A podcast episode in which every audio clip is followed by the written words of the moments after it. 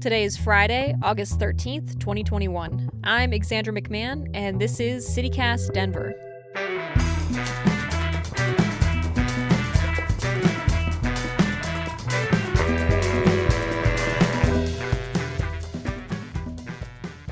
All right, we're back. It's another Friday, Friday the 13th, actually. So, uh, happy Friday the 13th. And uh, Bree Davies is here. Hi, Bree. Hi. And we have a guest today with us, Kalyn Heffernan. Hi, Kalyn. Hi.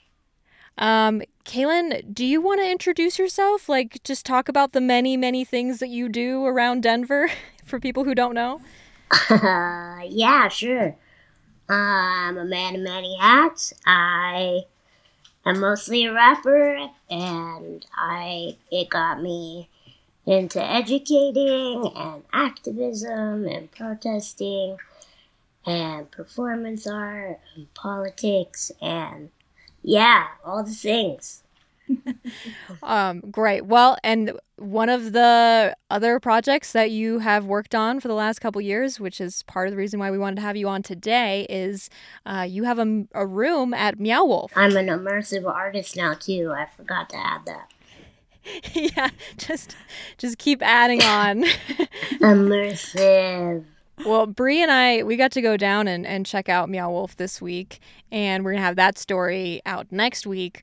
Um, but we wanted to do a little bit of a deeper dive into what Meow Wolf coming to Denver means, especially now that we're a little more than a month out from its opening on September 17th.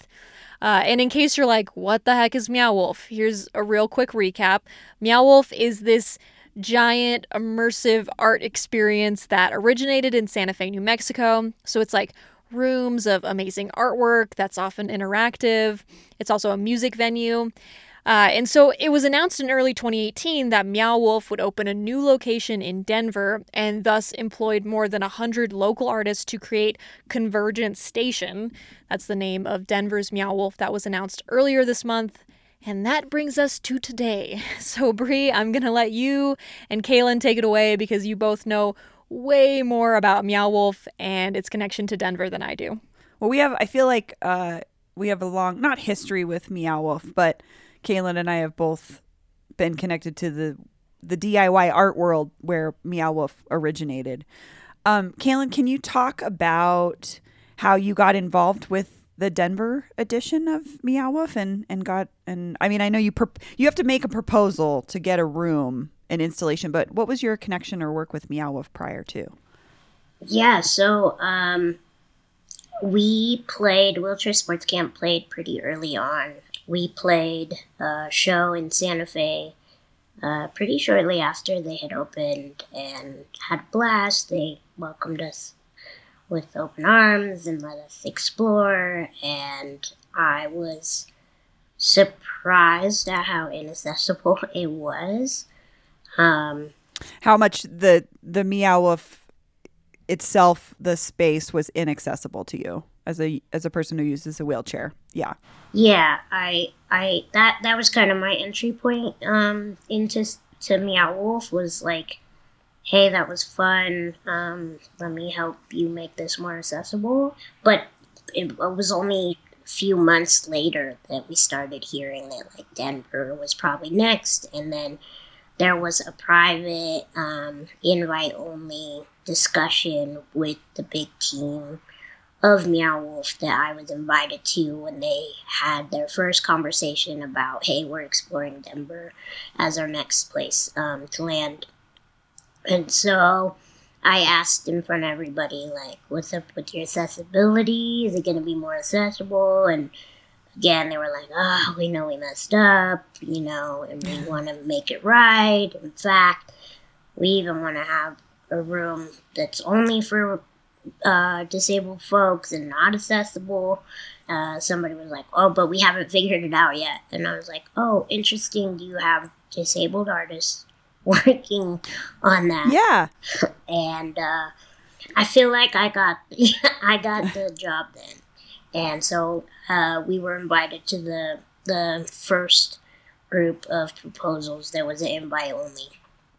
For artists for installations. Correct. Um, we proposed a room that uh, Greg uh, drummer from Wheelchair Sports Camp, has been concepting before he was even the, in the band, which is like a room built for me and not for him.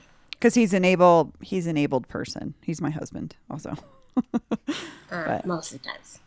Sometimes he's my husband. Most of the time. uh, and so, yeah, we were really trying to to get this room that we've been we did it on green screen. We've done it. Um, on our CD artwork, uh, but we're like, cool, now we can really build it. And then we wanted the fo- the ceilings to be five foot five because that was tall enough to get a tall power wheelchair in it. Um, and turns out that would not be accessible. so. so, in order to make this room that sort of the the vision was like you're saying you've created it in previous artwork you've rendered it in other places a room that is only accessible to most folks with disabilities not accessible to the average abled person but then it turns out you can't really make that room because it, then it essentially becomes inaccessible. And then we got a room with 15 foot ceilings instead of five and a half. Yeah so so what we ended up doing is making the bottom half more like for me and for wheelchair users. And then um, the top half of the room is out of reach to um, the average size person which gives my perspective um, so we built a wheelchair space kitchen time portal and my kitchen we used my kitchen as an example a lot, and we used the Rhinoceropolis um, kitchen as um, inspiration as well. Kind of have a little bit of both perspectives. It's like a place built for us, and then a place that's like not built for the average person. And you brought up Rhinoceropolis, which uh, is a performance space here in Denver um, that's been around for over a decade. It also was a long time, for a long time, was a home for artists. Um, upwards of 12 people could live there at one time. It was sort of a nondescript building off of Brighton Boulevard um, where really amazing stuff happened. And I mean, every live performances of any kind, performance art, music, plays, I mean, just wild experiences were happening. And and there's a connection here in Denver between the folks that started Meow Wolf and the Rhinoceropolis crew of artists too. And I was actually when we were at Meow Wolf yesterday, I was talking to um, artist and uh, filmmaker Kim Shively about it. Um, the connection, like before Meow Wolf, the the uh, experience that you can go to now in Santa Fe existed. They were doing other projects. They were really a DIY art collective, and um, a couple of them had come to Denver a few times for an event at Rhinoceropolis called Fantasia, which was an immersive art experience before immersive art experiences were really popular. But I'm I'm bringing this up because I'm thinking about so once Meow Wolf has made the decision they're going to come to Denver, there was this party to sort of celebrate like you know one of a, they've done a couple events to kind of get you know get word out there people are talking about it get artists in the room with other politicians and all kinds of people. And we, you and I, were at a Meow Wolf party um, with a lot, a lot of Rhinoceropolis artists were there, but also we ran into um, former councilman Albus Brooks and the former head of planning Brad Buchanan. What had happened was prior to this party, around the same time that Meow Wolf was making these decisions to come to Denver, um, in 2016, the ghost ship fire happened in Oakland, um, where a very similar DIY space burned down and dozens of people were killed. And in response to that, cities like Denver just started shutting, mass shutting down art spaces that resembled this out of, of supposed concern over fire code issues. And that happened in Albus Brooks district. So there's this DIY space doing exactly what Meow Wolf is doing on a sort of quote unquote illegal level, gets shut down, and then he shows up at this party for the corporate version of DIY that's essentially happening, or the evolution, I would say, because Meow Wolf began in that space. But uh, you were really, you and I were really mad. You were super mad. Um, can you talk about the confrontation sort of that you had with Albus about what was happening in the city at that time with DIY? Yeah, sure. Um, yeah, I mean, watching, I mean, that was a devastating loss to the DIY community, the Ghost Ship Fire, obviously, and then for it to immediately be followed by um, the eviction of our friends um, on a cold night, and it's just so obtrusive and awful. It's it's almost like like 9-11 happened and then boom we're in two wars you know? It's like this devastating thing happens in oakland and now all the other places are just getting like ransacked and it like became this witch hunt um, for diy venues which like you know the city knew that rhinoceropolis was opening or running. It it had been inspected by the fire department every year, every six months for ten years. It was in. It was very clear that it existed. And you know, as we know with DIY venues, is like there's always a, they're always looking for a reason to to uh, shut it down so that they can prop up the people that are paying the city, such as Live Nation AEG. Anyway, so like yeah, it was a devastating like time, and then Meow Wolf is coming, and and there's all these weird feelings as being an artist included in that, and then also like the effects of our city and on our city. And so uh, the first person that we saw when we came was Colin Ward, who was one of those artists that was evicted, who was the artist that had Fantasia that inspired the entire Meow Wolf mecca. Um, and And Colin was evicted from Rhinoceropolis. Correct. And he had been houseless since that eviction. So here he is out front smoking cigarettes, and I'm like, oh, it's so good to see you. You know, like, I didn't feel. I knew that I was in the right place by seeing him first and hugging him first. And, um, you know, even being part of Meow Wolf and, and him being part of it made me feel like, okay, this isn't all bad, you know. Like we're we're gonna do it, and uh, and then we're in there, and you're like, I can't believe that this guy's here. That Albus. That Albus is here. Yeah.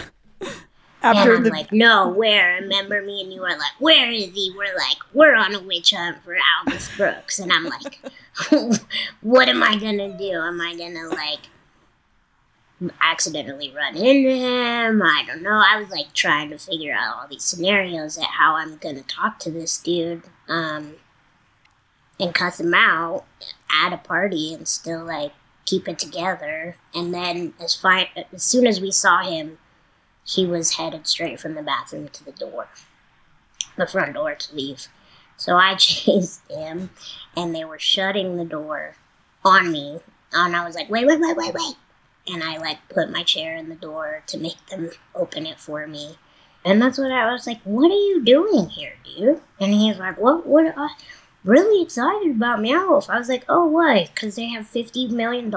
Like, do you realize that the people inside of there are the same people you evicted and that, like, you haven't done anything for? And we just had this kind of heated argument, and they're like, oh, we need. We need to build the trust of artists. And I'm like, you think we're to trust you? You think you're to show up in this cowboy hat to a $50 million art party and we know you've never showed up to any other local art parties and you want us to trust you like that's not how this works you know? Oh we started a commission and we did this and we're doing that. And i'm like guess what? We still know who you are. We know your relationships. Like if you want trust you can't just like show up and act like please trust us you know? Like your actions have never shown that. And we're never Yeah. going to trust you unless you start giving us a reason to trust you.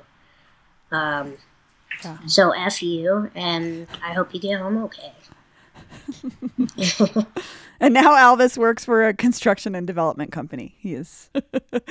but I think I just wanted you to tell that story because it um, shows this, explores the dichotomy that a lot of artists are experiencing with the um, sort of landing of Meow Wolf in Denver. It's a big deal. It's a big opportunity. Um, like you're saying, you you have a room in it. You got paid to create something. Um, a lot of our friends are being employed by my by Meow Wolf. Um, they're getting things like benefits and uh, you know like money, like getting guaranteed money when artists for a long time have not been able to have guaranteed incomes in the city. So it's it's compli- it's just so much more complicated than this cool thing came from Santa Fe and now we have it.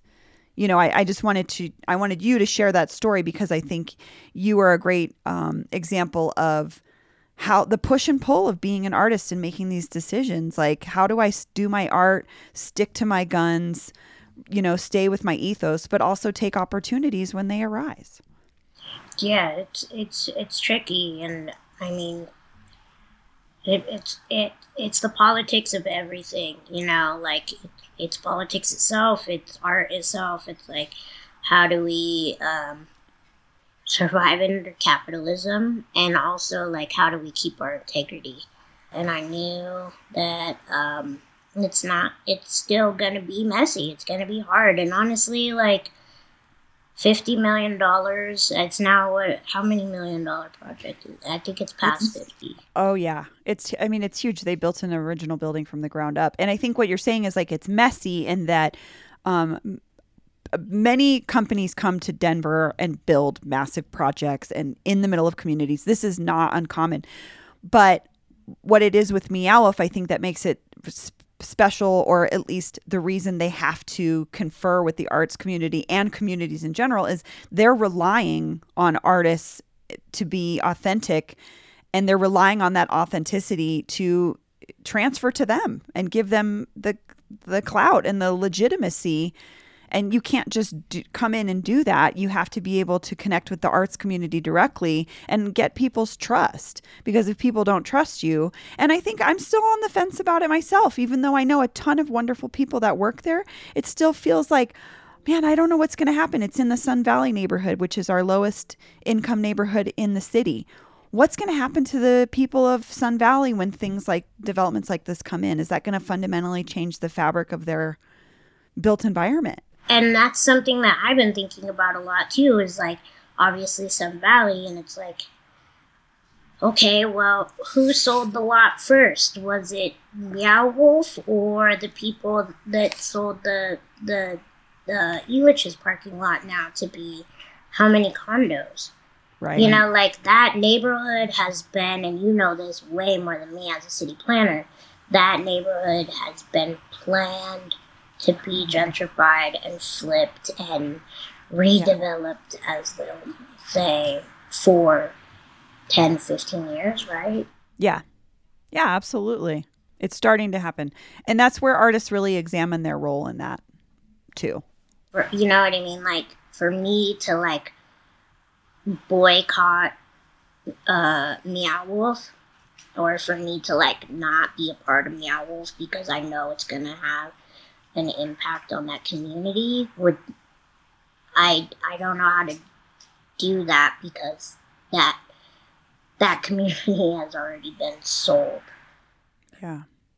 Well, and it would honestly, it would close the door on the thing that I kind of want to bring this back to to close it up is the accessibility component of the building itself. If you weren't involved in it, maybe if those conversations weren't happening, those thoughts wouldn't have been in process. And I went to the, I went to Meow Wolf yesterday.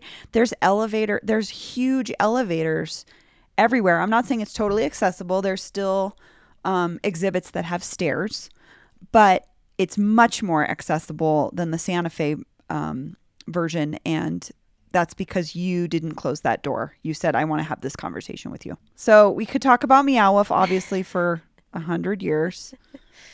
Alexander, what's next? Okay, we'll move on to next topic. But yes, I'm sure this will be a continuing conversation for uh, at least the next month, probably more than that. Um, so, uh, Kalyn, we like to do this topic on CityCast called New Denver, Old Denver. Um, which uh, is it just kind of a way for us to slow down, reflect on the change, the, the constant change that's happening in Denver. Um, so we we usually bring one thing from the week that we saw or experienced that either reminded us of how Denver used to be or how Denver is now. So, uh, Bree, do you want to start, or should we should we make Kalyn start? I could start. I was just I'm gonna so I, the thing I have is visual. I'm gonna share these on Twitter um, as well. But I I got a really nice package from a listener and Twitter friend named Alan Bucknam, and he said he reached out to me and said I have uh, these postcards um, from Kenny Be. And I just want to send them to you because I think they'll mean something to you. And Kenny Be was the staff cartoonist for Westword for a really long time. And um, he did these, he's always done these sort of hilarious political they're not what you would think of a traditional political cartoon. They're sort of making fun of Denver in a very particular way. Again, I'll share them on Twitter if you're not familiar with Kenny Be, but it sort of brought me back to growing up here in Denver and reading Westword and I always looked for Kenny Be's cartoons, but he was just sort of he's just sort of a satirist of our city and our politics and our art and the things that we think are cool and like um, so I just wanted to give a shout out to uh, listener and Twitter friend Alan for sending these awesome postcards to me. And if you don't know who Kenny Be is, it's just Kenny B E. You can Google him and see his work. Um, it's just a little nice little thing to think about um, back when we had things like staff cartoonists at newspapers. Kalyn, what what is your new Denver, old Denver thing? I went to a venue not that long ago that is so New Denver, I was like so uncomfortable and just really uh, it's called number 38 and it's literally right by rhinoceropolis. It feels like a cafeteria a beer cafeteria cement warehouse and you can get food uh, it's either um, like a like pho, ramen, no, not pho, ramen, uh, Asian food, and or tacos. Um, I saw no Asians or Mexicans serving the food. Um, so I, it was actually pretty good. I didn't want to trust it. Um, and you you give them your card at the front and they give you a, a ribbon wristband like you would get at a festival now and it's your tab. So when you leave the building it cashes you out which is like genius and creepy as all hell. So you have this wristband and that's how you pay for all your things. And then you leave without like cashing out and they cash you out. And then the stage is outdoors in front of these brand new condos that have been uh, consistently complaining about the noise. So now everybody has to wear in ear monitors. It's not that loud. You know, it was just such as, and it, there was fake grass and benches, and yo, it is the weirdest thing ever. And once again, I have artist friends that work there and are employed there. I have friends that will play there, have played there. Um, so it's not, you know, it's not like a all or nothing kind. It's not like I'm never gonna go there again, even though. I'm I'm sensing some conflictedness in your yeah, your it's conflicting. All these things are conflicting, you know. but that like change is inevitable, and I'm just I was I was so baffled that this is the kind of place and experience that New Denver wants. So, number 38 is very New Denver. So, New Denver. Holy wow. Um, okay. Right. Oh, Yeah. Last all right, last category. Um staff picks, which this is kind of like well, we're going to call Alice in Wonderland a recommendation, a staff pick, because it sounds awesome and we want to hear more about it. So, uh, yeah, Bree and Kalyn, do you want to talk about Alice in Wonderland? Yeah, so I want to talk to you, Kalyn, about this because so Alice in Wonderland is um, the play is opening this weekend at Su Teatro, and can you talk about your involvement in this production? Ah, it's opening weekend. Yes, it's been two years in the making.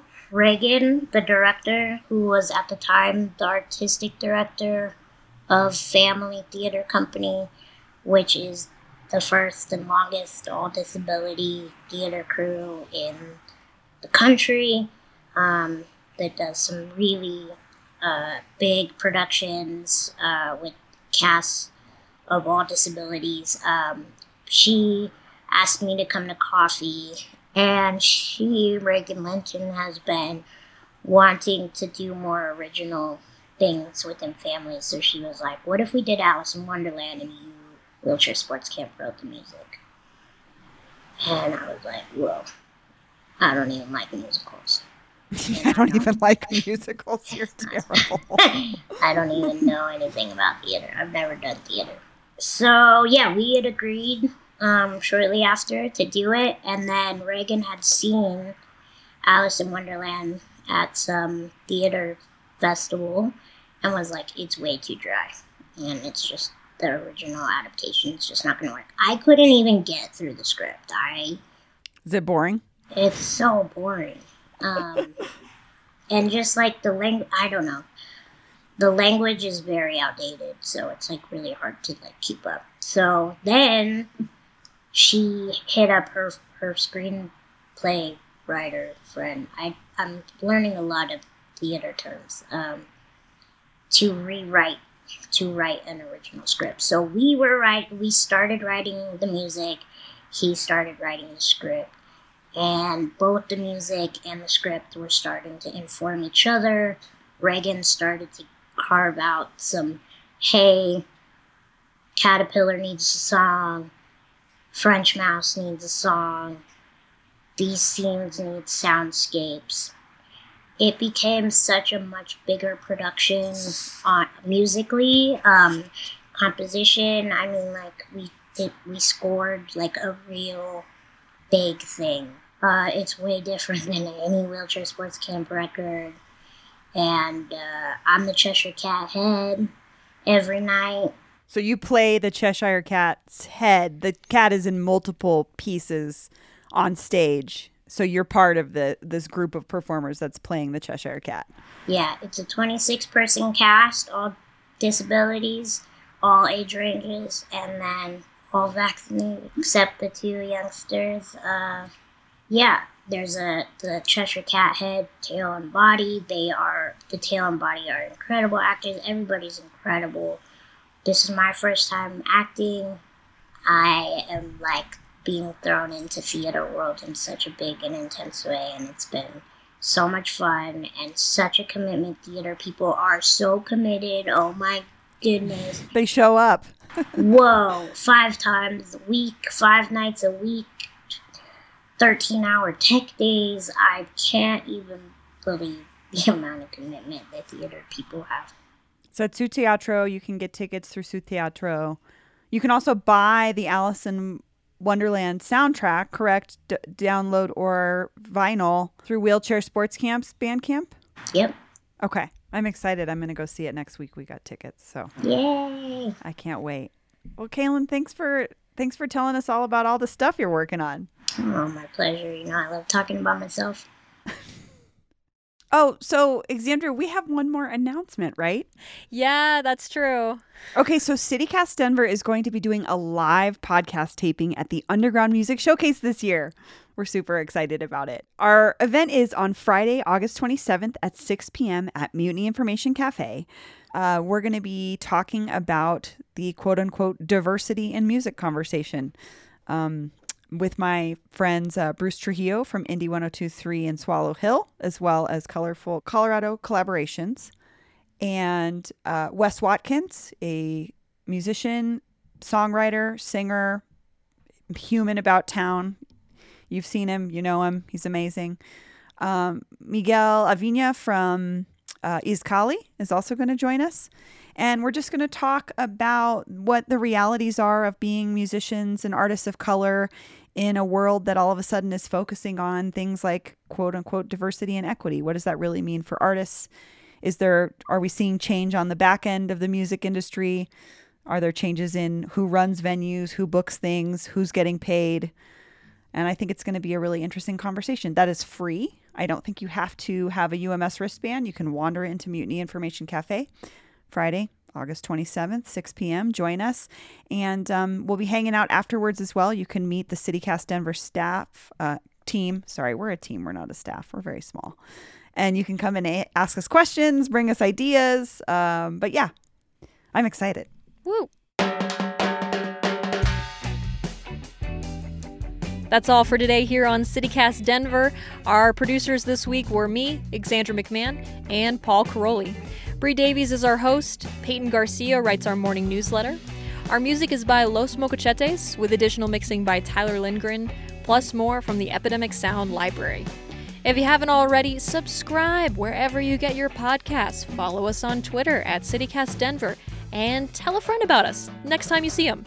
You can sign up for our daily newsletter and learn more about us at denver.citycast.fm. We'll see you next week.